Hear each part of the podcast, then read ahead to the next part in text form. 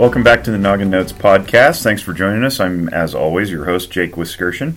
And today I'm really pleased to introduce one of my colleagues and uh, Zephyr Wellness employee, Steve Barsha. Hi, Steve. Hello, Jake. First, we want to acknowledge Zephyr Wellness as a sponsor. Uh, I do co own the agency, and if you want, you can check out more at zephyrwellness.org. And I have to issue a disclaimer today. We're using a new microphone because there are two of us, and previously I just talked into a little lapel mic, and that seems to do the job. But in testing, this one's got a little bit more white noise around it. So if it's a little echoey, uh, my apologies. We're still amateurs, and uh, if you want to kick down some money to buy us a new microphone so you can hear this a little bit more clearly, we'd appreciate it. And then we'll mention you or your company as a sponsor. We uh, we're not ashamed to ask for for help when we need it. So, uh, Noggin Notes is both a podcast and an app. If you haven't downloaded the app and you're just listening to the podcast, we encourage you to do that. It's a great way to track your moods and your uh, thoughts and your feelings on a, basically a digital journal right there on your phone. And if you are listening to this on the app, thanks. We appreciate it. Keep listening and uh, maybe jump over to, excuse me, uh, iTunes for a rating and a review. Uh, that helps drive listenership, or so they tell me. And of course, if more people listen to this, then uh, the more people get helped. And for now, it's you know it's free, and we don't plan on ever charging for it because uh, that that defeats the whole point of what we're doing. So today we're going to talk about addiction. Steve, you have some uh, addiction, drug and alcohol abuse, substance abuse credentials, and what are those? Credentials? I'm a marriage and family therapist and also a drug and alcohol counselor. So, in, in our state, the state of Nevada, a marriage and family therapist is somebody who can treat those drug and alcohol disorders, but you want to have some competence behind it. You don't want to just you know take your one class in grad school and think that you know what you're doing. And your internship in clinical alcohol and drug counseling is uh, almost complete now. That yes, I'll be taking my very final test very soon. Cool. And that's an oral exam? Yeah. There was a written previously, passed the written, and just the uh, oral coming up very shortly. And they're both kind of a pain, aren't they? You got to study for them. You got to know. You got to know what you're doing. yes. Anybody who completes that, I commend. Um, I completed my internship, and I never went for the license because it's redundant. And I figured, hey, I got the three thousand hours of competency. I could probably do this. Um, so my job now is to maintain my uh, my knowledge, and you just attended something that maintains your knowledge. We call them uh, continuing education classes, and you attended one on the addiction aspect of pornography. Yeah, I think the I think the course itself, I remember, was entitled "Pornography Addiction." Yeah, and, but before we get into that, I want to I want to explore addiction as a as a whole, and I want to let you do that because you're the expert in the room here. Um, talk a little bit about what addiction is, with the, with the different forms that it takes, and how they differ. Well, addiction is interesting because we're learning a lot more about it as time goes on. For a long time, it's been, and, and still is very much, difficult to understand. We see people doing things that very obviously don't benefit them, making choices that seem to harm their lives, harm the lives of people around them. And it's often frustrating to watch. And the history of addiction has been um, we've we've looked at it from so many different viewpoints that even in in textbooks now when we read about it there's different models of addiction we have moral models we have disease models meaning that even professionals in different agencies different areas look at addiction differently which I think speaks a lot to it kind of being mysterious in its nature we don't, it's been difficult to understand and I think a lot of that because it doesn't seem to make sense I'm sure most people in their life have known someone who has struggled with addiction at some level, and it's frustrating to watch. It's difficult to understand, and probably a lot of people have been through it themselves. Um, I think now one thing in the field that we're understanding more and more is that it is very much something based in science. It's very much a specific change in the brain, and we didn't know that 15, 20 years ago. Mm-hmm. There was a lot more mystery around it. We've, we've, got things like functional MRIs, right? fMRI, they're, they're uh, almost live mappings of the brain activity as they go on, and we can see where certain parts of the brain are live or dead or respond differently, uh, healthy versus unhealthy, somebody who's been addicted versus somebody who's clean, and, and that's what you're, you're talking about, right? We have, we have an ability to look into the organ itself and see the changes. Yes, yes. We know exactly where addiction lives and that is a part of the brain. It's interesting because addiction, when you're using a substance, the part of the brain that's infected or affected greatly is the frontal lobe, the decision making part. So a mm-hmm. long time, professionals thought addiction lived in the frontal lobe. We know drugs and alcohol affect the frontal lobe, but actually, where addiction lives is a much older part of the brain, the evolutionary part of the brain called the midbrain.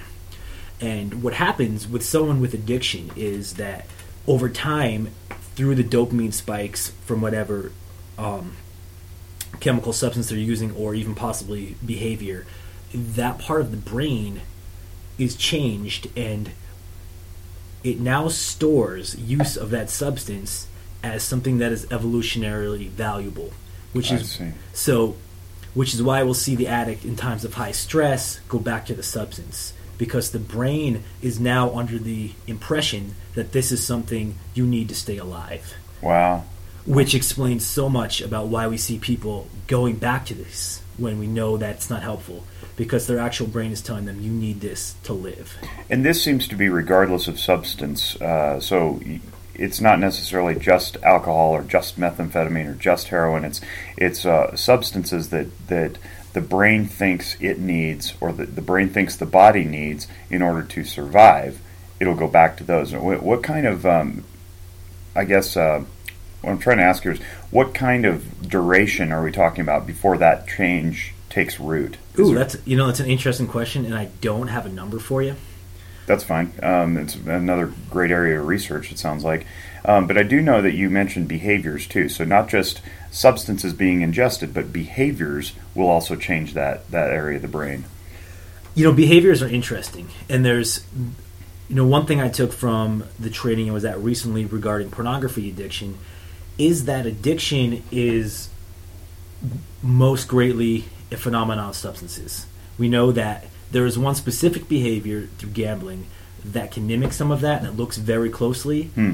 But we're learning more and more when we look at the real disease concept that addiction is mostly substance based. That behavioral addictions are a little bit different. And I'll explain a little more about that. A a lot of what um, was the focus from the pornography addiction training that I went to was that generally when people talk about pornography addiction, they're ashamed of. They don't, they don't like their pornography use. But it's not functioning necessarily the way a drug or alcohol addiction would. It's generally more a symptom of another disorder. People are using the pornography as a way to cope with maybe depression, anxiety, PTSD, obsessive compulsive disorder, something else. I've heard of that being an escape too from people who we've, we've talked a lot on this podcast about emotions, right, and emotional intimacy, and uh, it, it's an escape to some artificial reality that allows them to plug in in a way that they can't or or aren't allowed to or, or choose not to in their actual reality. What's the truth to that? Sure, I think I think escape is is probably a pretty accurate way to describe it. Dis- escape or distraction. You know, if I'm focused and ruminating on my compulsions, you know, a little pornography break might be a nice way to kind of cope with that. We Mhm. might call it a maladaptive coping skill. Maladaptive, for those of you who don't know the lingo, is simply translated as unhealthy. It's not a it's not a good way. Uh, adaptive would be healthy. Sure, and that's not necessarily to say that all pornography use is maladaptive. It, You know, Mhm. it might not really be that bad for you at some levels. You know, personal choice, of course. Right, and what we learn in school is that it's not a problem until it's a problem, and that would be for the individual deciding. Now, there are different ways of saying, you know, let's let's let's talk to your friends and family about whether or not this is a problem because you may be in denial, but they can see right through it, and they say, you know, your your use of whatever your behavior patterns are affecting me. Uh, and and this relationship is important to me, so therefore it becomes a problem, and that's another way of evaluating whether or not it's an issue uh, which which allows me to, to segue into other types of behavior that may not be uh, socially unacceptable as pornography, as substance abuse, uh, as gambling, even.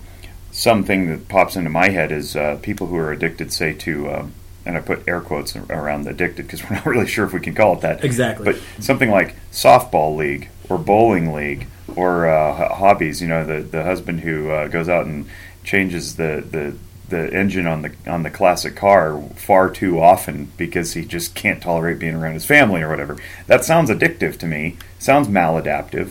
What kind of what kind of encounters have you had in that realm? Um, well, I think you know a professor I remember that we had through school, Dr. Chuck Hall would say people move towards positive emotions, move away from negative emotions, and I think a lot of times those behaviors are simply trying to move away from negative emotions. You know, and into something they enjoy. Yeah, So Yeah. there may be some environment in the house or in, within the family that uh, creates an unsafe place for uh, communication or, or opinions or something like that. Whether or not it's true, it's the perception of the person who's doing the escaping, right? Sure. I mean, I think it, it you know makes sense at some level. If I know when I talk to my wife about this or that, we're probably going to fight. Going to probably bring up some sadness, some anger, some fear, some uncomfortable emotions. Mhm. If I know when I work on my car, none of those negative things pop up, and I'm kind of excited about getting that new piece working, probably going to bring up some joy, some satisfaction. Of course, there's going to be possibly that lingering problem that you and your wife haven't learned to work on in Sure. past in some way. Sure, and, and of course, as uh, you know, family therapists, we would encourage couples counseling for that kind of thing, and bring them in, and we can we can help people, you know, solve those problems. I want to get back to the addiction piece, though, uh, for for a little bit because that's that's what you do, and I want to ask when people first come into your office and they sit down and they say, um, "Steve, I'm I, I know I have a problem. I'm struggling with uh, methamphetamine use. I've been clean for three months, but I've really been using it for about twelve years." How do you start that conversation with those folks? Uh, I think for me personally, I want to find out what's important to that person and what they want in their life. So, and that ties into um, a theory called motivational interviewing that we use frequently in substance abuse. Mhm. And the idea behind that is what's more important to you in your life than your substance use, and let's focus on that. Let's build the positives.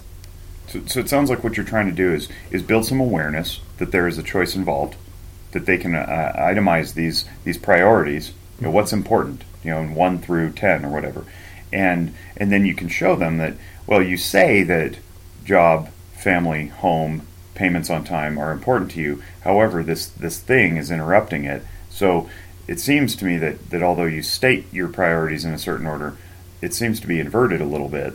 And th- th- does, does that awareness help them realize? Because it seems like they would have known. Uh, you know, as as the guy playing devil's advocate here, it seems like over twelve years the person would have known that already.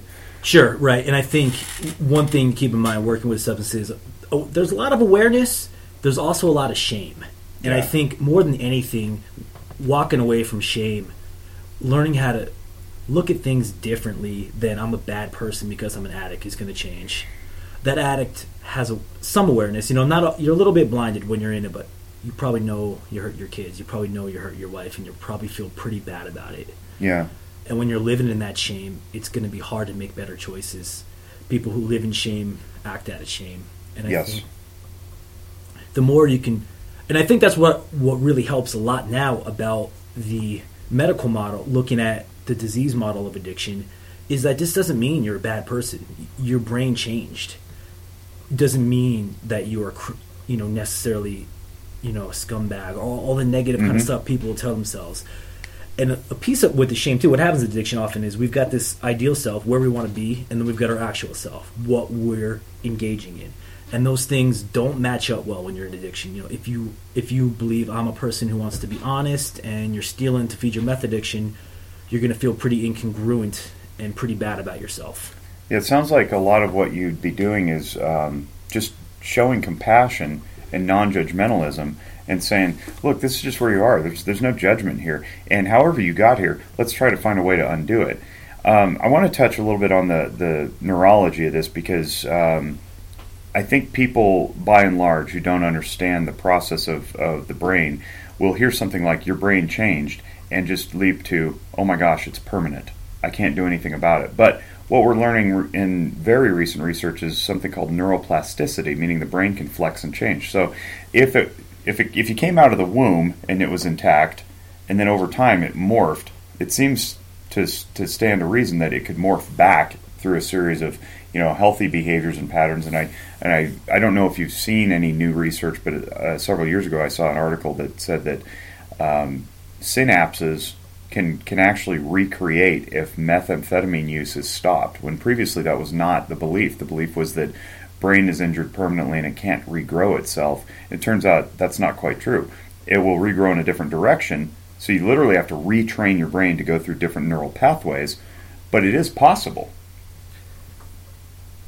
Yeah, the the brain repairs greatly without use. And that's not we can see under scans. You know, the person who's been abstinent from substances ten years, the brain looks a lot different than it did ten years ago. Mm-hmm. So that creates a great deal of hope then. Yeah, And you're not permanently, uh, you know, screwed up or whatever just because you've been doing drugs for a long time. You can go back. You can get some rehabilitation. Yeah, the one piece of permanency that we do talk about in substance abuse is abstinence, though, because we do know that the brain, when it makes that change in the midbrain, it does so through dopamine spikes through the use of that substance. Dopamine is about more about drug seeking than it is about drug liking. That's the chemical that tells your brain you want this. Mm-hmm. So important when working with the addict early stages to recognize we got to keep that stuff out because the longer we don't have those dopamine spikes, the easier it is going to be to not crave as much, to not want to use it, to activate that again. So it sounds very similar to different types of physiological healing, where if you want to make a change in your body, you have to stop ingesting whatever it is that got you there in the first place, whether it's cholesterol or um, you know salt for high blood pressure. You know these these substances you have to you have to move away from them uh, permanently, more or less, in order for the body to to restabilize and then start regrowing itself, similar to the brain. Yeah, so, similar, similar to the brain, and very specifically within substance use to help decrease the continued craving for it. Ah, yes. Okay. All right. Uh, a couple minutes left. I'm going to wrap up here. Um, thanks for coming in. I really appreciate it. And um, one thing I wanted to ask too before we we part is how. What is one thing you could give the audience that might, uh, if you could wave a magic wand, one phrase or one you know little paragraph, what would you want them to take away from this? 'Cause they're going to take away whatever they want to take away, but what would you want to impart as a clinician who who treats these folks and has all this information in his head?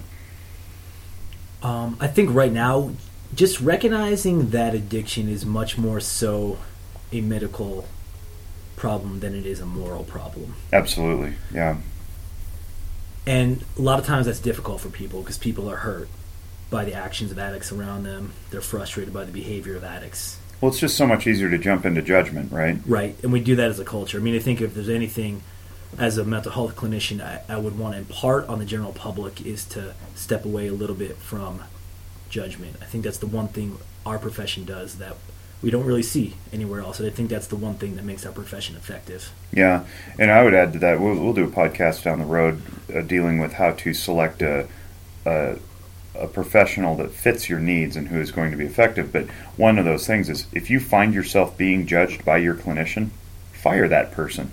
You pay them good money. You can fire them too if they're not doing what you ask. So if they're not being compassionate, then please, please go somewhere else where you can find the compassion. That's one thing we hold very dear to us. Um, I hope you found this uh, podcast enlightening. This is a, a new uh, format for us using this new uh, snowball microphone, and I uh, hope it wasn't too uh, distracting on the audio. Uh, for Steve Barsha and the entire Zephyr Wellness staff, I thank you for joining us. If you need some help, please don't hesitate to reach out. There's uh, therapistlocator.net, there's psychologytoday.com, and uh, in Europe, you can go to mind.org.uk or sane.org.uk. And uh, you can also check out zephyrwellness.org or go to the YouTube channel. We're always posting new content there. So thanks, buddy. Appreciate you doing this. And uh, now we get to go back and treat people. Thanks for having me, Jake. Have a great day, everybody, and I wish you good mental health.